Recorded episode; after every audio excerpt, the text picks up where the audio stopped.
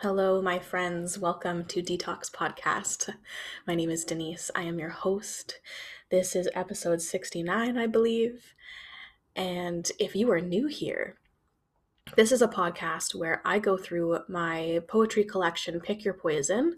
Uh, well, we've got two volumes so far. We've got volume one and volume two. We're currently on volume one still. We've got just a few more poems left of this one and then we'll be on to the next collection. And if you don't have my poetry book, Pick Your Poison, you can buy it uh, from me directly uh, on my website, www.denisewalkerspeaks.com, or you can buy it at cityandsoul.ca, um, which is my business. It's a wellness center, but we have a retail store as well. Um, and of course, you can buy it on Amazon too, but you know, Amazon sucks, and I basically get no money if you make a sale and Amazon gets all of it. So but if that's what's accessible for you, go for it. so this poem that we're going to be focusing on today is called Hawrelak Park Amphitheater and it's all about cravings. And yeah, so the whole poem will be about cravings and what happens, how it happens, what to do about it, sort of thing. Um, yeah, before we get started, we've got a couple events coming up at City and Soul that might pique your interest. We've got uh, on Sunday, today is December the 11th, 2020. Nearing the end of 2020 here, coming up on the holidays. If you're in Alberta, um, Christmas has been canceled. So uh, if you're looking for a little bit more support, we've got a moon goddess gathering on Sunday at 6:30 p.m. Mountain Time. And then next week, we've got a breathwork workshop on Saturday, the 18th, which is called Seasonal Support. And it's all about finding seasonal support with breathwork and journaling and stuff like that. And we also have a winter solstice event on Sunday, the 19th. If you're interested in joining any of those, you can join from anywhere because it's all virtual. Uh, you can go to cityandsoul.ca slash workshops and you'll be able to find all of that there. Um, yeah. So without further ado, let's get into this. Episode 69 Hawrelak Park Amphitheater. Can they see my cravings crawling underneath my skin? My demons personified dance in the blinding light of the setting sun. This was my haven, my dark sanctuary where my sins could fester. I was hidden by the sea of immorality, but like that sun shining across the stage, my deepest reaches are illuminated. I am exposed for the grotesque being I want to be. Let me writhe, let me sweat, let my eyes roll back inside my head. Please take my soul. Please take from me whatever that is left. So I wrote this poem after getting back from Mexico that I detailed in the last couple episodes, where I drank again after being three months sober. I was drinking for a week while I was in Mexico, and then I came back with the complete intention to be sober again. That was like my last hurrah. I was going to be sober from then on out. And I didn't really think about what events were in my life after that. Um, just a week later, after returning, I went to this music festival called Interstellar Rodeo, which is at Hawrelak Park, which is a park here in Edmonton, Alberta. And the it's in an enclosed amphitheater structure with a bunch of like actual fixed seats. It's not like you're sitting on a hill or in the grass or something. Um, you actually get to sit down, and there's a stage, and you there's only one act at a time. Uh, it's pretty intimate with still feeling like a large festival. And the one thing that addicted Denise loved the most about it was that they served alcohol to you in your seat. People roamed around with trays and buckets filled with wine and beer and cider, and I would just get loaded every day. It was beautiful, sunny. People brought it right to my seat. I didn't have to go line up somewhere or sit in a beer garden. Like the entire place was licensed. It was drinking Denise's ultimate fantasy. And that's like, this is why I call it my haven, my dark sanctuary, because everybody around me was doing the same thing. You didn't have like I always thought when I went up, when I left my seat to go get another drink or went to line up, eyes were on me. And you know, I would go to this festival with my mom. It was kind of a tradition that we would do. And it was really fun and really great, but my mom was always very tuned in to how much I was drinking. So she would see this and I would I I would do little things too, like little sneaky drinker things where I would be drinking one specific type of something and then I would go and get another one and pretend it was the same one, right? Even though I've gone through multiple, I would pretend I was just still drinking the same one. And my oh my, I I loved it. It was so it was so easy to be my like addicted self there. It was so easy. And at late in the afternoon, you always had to remember to bring sunglasses because the sun would cut so sharply across the stage right into the um, spectator's eyes. That's what I say about this. And it, I, I, after being in Mexico, drinking again, and then coming home and having only one week of sobriety, where I thrust myself back into this interstellar rodeo music festival, where in the past I had so many drinking memories. Imagine your first week sober if you can and and going to one of the most ultimate drinking memory locations. It, it was at the time i i had a sudden realization that i'd made a grave error. Um it was horrendous i felt like i was going to crawl out of my skin. I was sitting there trying to enjoy myself, and craving was just flooding my every sense. It was, oh man. And I had my boyfriend there, and I was confiding in him because it is difficult when you're having a full body, like nervous system response. Your midbrain is beginning to freak the fuck out you're in panic mode and you're trying to keep your prefrontal cortex online, your decision making center of the brain, to to try to think your way through it. Try to keep it online so you don't drink.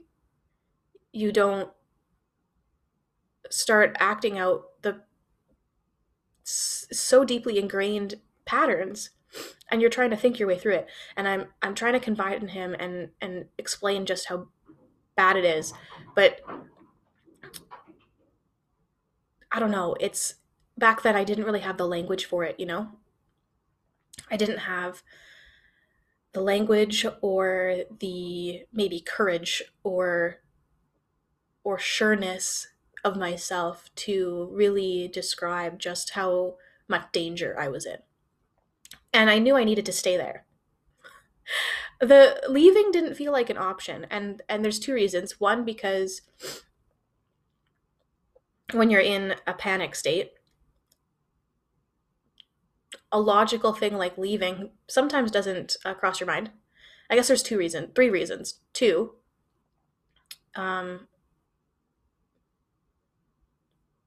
there was a monetary value associated with being there, right? Like I had to pay quite a bit of money to attend this festival. Three, I actually wanted to be there. I wanted to be there with my family and my friends and experience this because I knew that if I could just stick it out, if I could survive this weekend, then so many good things would happen. One, I would have been able to survive pretty much the ultimate test. And if I could survive that, then I could know I could survive anything in sobriety. I could make it through anything. And two, um, I would be recreating memories so that this thing that I love so much could become a safe place in the future. And so I'm there. I know in the first half of being there, my boyfriend wasn't there and I was kind of freaking out on my own. And they have this marketplace, and I went to a vendor called Sage Stone Malas, and um, I will talk a little bit about cultural appro- appropriation in a moment of malas, but just for a little little drop of knowledge for you. But there's there was a vendor, Sagestone Malas, and I had known her, or no, maybe I didn't actually know her quite yet. This is the first time me getting to know her, and I found a mala. If you don't know what a mala is, it's like a string of beads or crystals used for meditation purposes, um, originating in India. Um, and I found this one made of tiger's eye and garnet. And it's this dark, beautiful mala, and it was heavy. And the little tag on it said it was perfect for protection and someone who is just starting a spiritual journey. And I was like, okay, this is what I need. And then I wore it around my neck like a piece of armor. It was heavy, so I let it hold me down to the earth. And this became a, a token through the weekend and then through the next year of like protection and safety and malas many white people make malas and sell them and have businesses and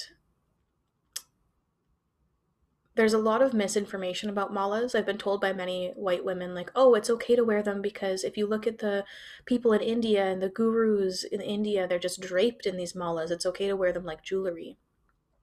And so I, I guess that was me thinking, okay, yeah, fine. I used to wear them like jewelry all the time. I used to have work or um, sorry photo shoots and i would wear them in my photos i thought it made me more legitimate you know like I, I wore them when i taught meditation and there was of course and i i convinced myself like oh there's a there's a, a spiritual component to this so it's okay like i'm i am doing this and i and i know how to do japa the meditation with the where you actually like go through the beads sitting in meditation and meditate on the beads and with a mantra and, and things like that.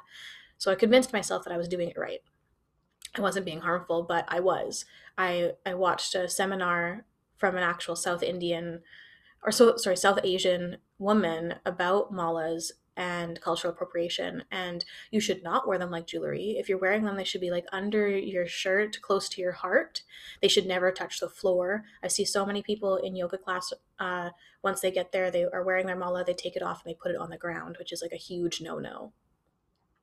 It should be like hung up in a very um, important place in your home uh, and yeah, it should receive lots of love and care and attention. And it's definitely not a fashion statement or something to make a white meditation teacher more legitimate.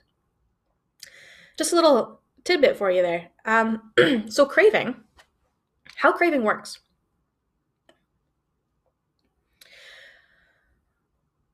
There's this thing called dopamine, which I'm sure you've heard of. It's a chemical in the brain that gets released when the brain wants something. It's not just released when you give it something that it likes, it's actually released ahead of time. And so, what dopamine does is once it hears these cues, cues like ice clinking against a glass, cues like being at a music festival where all you did was so many different little memories of drinking, this is exactly where you can now get your fix you have uh, you see the cans on the trays as they pass you by. You oh i forgot to mention that at this music festival they paired the artists with wines which in retrospect is ridiculous but when i was actually there in it i thought it was the coolest thing ever. And so then i wanted to try all the wines of course. Oh my word oh, so there's all of this, right? It's being like thrown in your face. There's no non alcoholic options. It's just like a barrage of mental cues for your brain to then flood your brain with dopamine. And then dopamine, its job is to remove the other options in your brain. It like takes them out one by one. It's like, oh, water? No. Oh, food? No. Oh, shopping? No. Oh, sitting here and not drinking? No. drinking, oh, yes, that's the one we want. And then they put all the focus onto drinking, like this tunnel vision onto it. So it's the only option in your brain that's left. That's why it feels like you're on a one track mind. That's why it feels like you can't distract yourself. It's wild. and I, if you've experienced this, you know. And so it's really difficult in that moment, nearly impossible to say no. Your brain is working against you. So, what you have to do in this moment where you're in a situation where you used to drink all the time, you're being lit up by all these cues, you have to start just making decisions and doing them. Like me walking to the marketplace and buying time. Literally, actually, like buying time is what you need to do. Forcing that decision, pushing it a little bit later, a little bit later. This is what I did anyway. So go to the marketplace, make a purchase, take your time perusing the selections, no hasty decisions. Go get yourself some lunch, walk around, take in the little things, take in the smells, focus on your five senses taste, smell, sight, feel, sound. Buy time by the time until the end of the day and you go to bed. Because sleep will then reset everything. Do whatever you can to get to the end of the day. Because when you wake up, that sensation of craving,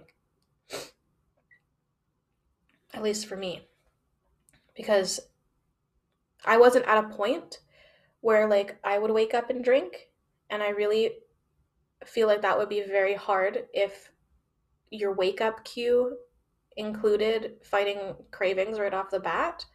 So if that's you, I really feel for you and I suppose the same advice just applies is to just keep delaying it, Co- complete de- keep delaying the choice. And the whole idea is to try to keep the prefrontal cortex online because what happens is when we're in this state, craving is driven by the midbrain, which is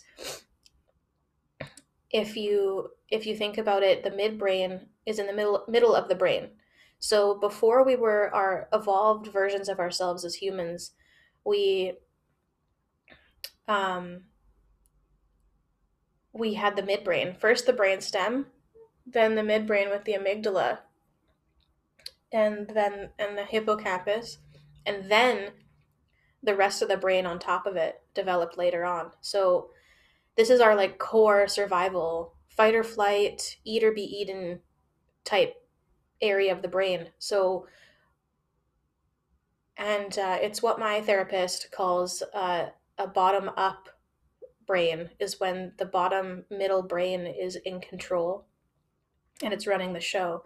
So this is your amygdala freaking out that it needs something because it's been taught over time that alcohol is a need or whatever it is that you are addicted to or were addicted to. This could be anything. And it's freaking out. It's saying it's it's sending signals to the brain, flooding the the amygdala is in charge of this like dopamine flood and it's and it's saying do the addictive behavior. Come on. Come on. What are you waiting for? Let's go. Let's go do it do it do it do it do it do it do it and it won't it won't let up until you do it.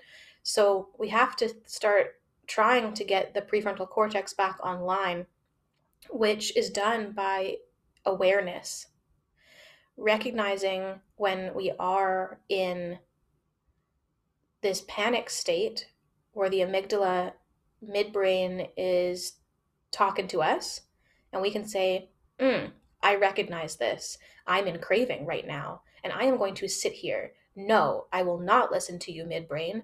Fuck you. I'm going to sit here and I'm going to do whatever else. and you you start trying to logic and think your way through it. You start talking back to it. Awareness, awareness, trying to get the prefrontal cortex back online to make choices, to say no.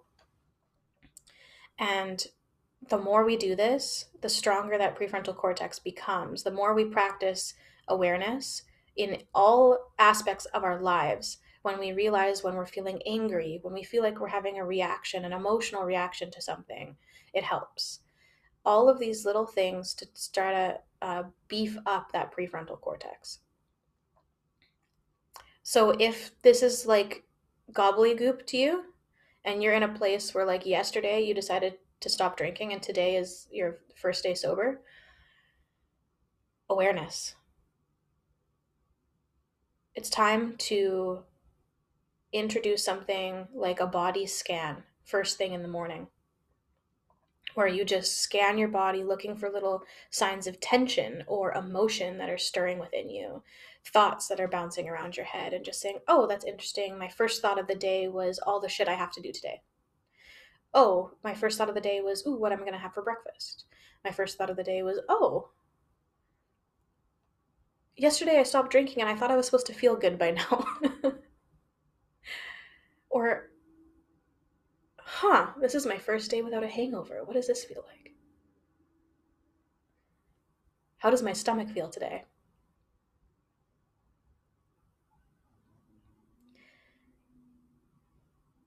Throughout your day, just notice at any time you have a, a conflict with another person where it drums up a little bit of an emotion within you. Notice if you're in traffic and you start to get a little irritated. Notice if you start to doom scroll about COVID 19. Notice if you're feeling grief. Start to notice. And I would really like to say that if you've been co- contemplating getting sober, and 2020 has been like a hellhole of a year, but I could think that being at home has given a lot of people permission to drink a lot because we are safe in our homes. Some of us are safe in our homes where there isn't the prying eye of the public or friends or family, especially if you live alone. You can drink as much as you want. You can use whatever drug it is as much as you want. You can do whatever. That's why it's called pick your poison, right? It's like whatever whatever habitual action you are doing that is stealing your joy you are doing. And i say stealing your joy because that's an important piece is like is it a problem? If it's making you unhappy if it's harming you then yeah it's a problem. If it's not that's your decision to make.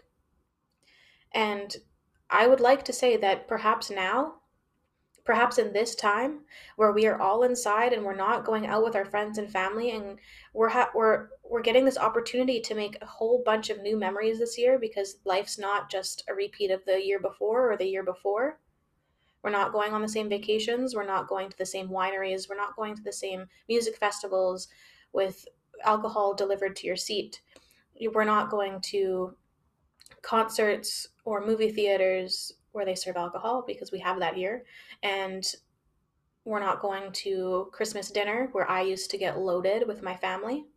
We're not doing New Year's Eve parties where we're getting loaded and popping champagne at midnight. These are all things that used to trigger the fuck out of me. And what I would have what I would have liked to give to have not had to do those things. Because there's so much pressure to try to be normal.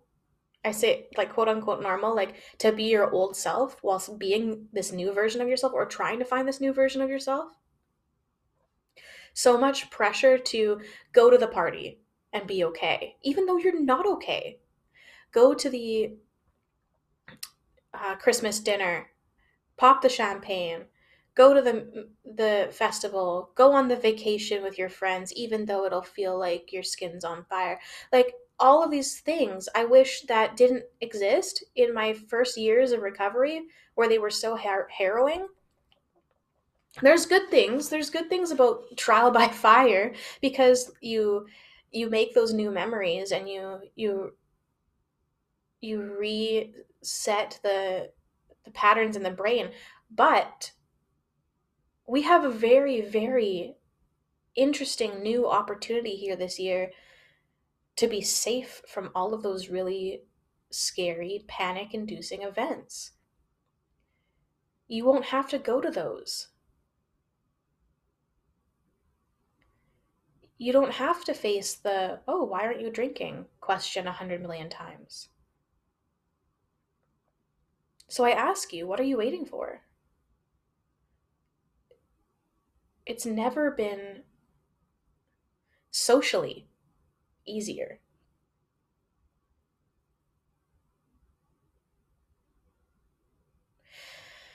There are so many other factors because I just I want to say this because I don't want to be giving this advice recklessly to you here because we are all being collectively traumatized, right? And if this is your coping mechanism, then maybe this is not the right time. But I also don't want to give permission for you to just continue to harm yourself, right? because there's there's a coping mechanism and then there's something that's starting to hurt you because alcohol decreases the immune system and it makes you never have full restful sleeps where your body can heal itself and detox itself and get itself reset you're always in this fight or flight mode. Your body's fighting to stay okay because you're poisoning it. And yes, this might be your coping mechanism. So it's your choice to make. The power is in your hands, whether or not you want to continue doing it is doing what it is you're doing. But there are some benefits to stopping now. There's no parties. There's no societal pressure in person anyway. There's still a lot of awful memes out there saying that alcohol is like the solution to quarantine and blah blah blah. Normalizing how much we're drinking. Just sick and awful and so not okay.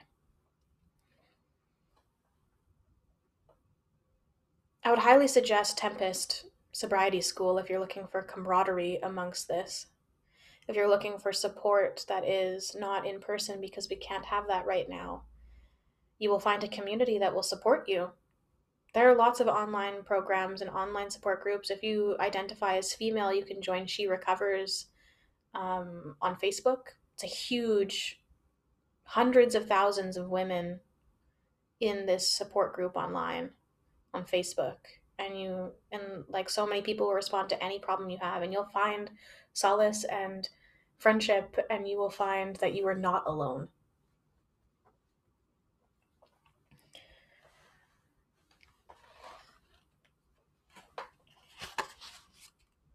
Hawrelak Park Amphitheater. Can they see my cravings? Crawling underneath my skin? My demons personified dance in the blinding light of the setting sun. This was my haven, my dark sanctuary where my sins could fester. I was hidden by the sea of immorality, but like that shining sun across the stage, my deepest reaches are illuminated. I am exposed for the grotesque being I want to be. Let me writhe, let me sweat, let my eyes roll back inside my head. Please take my soul. Please take from me whatever that is left.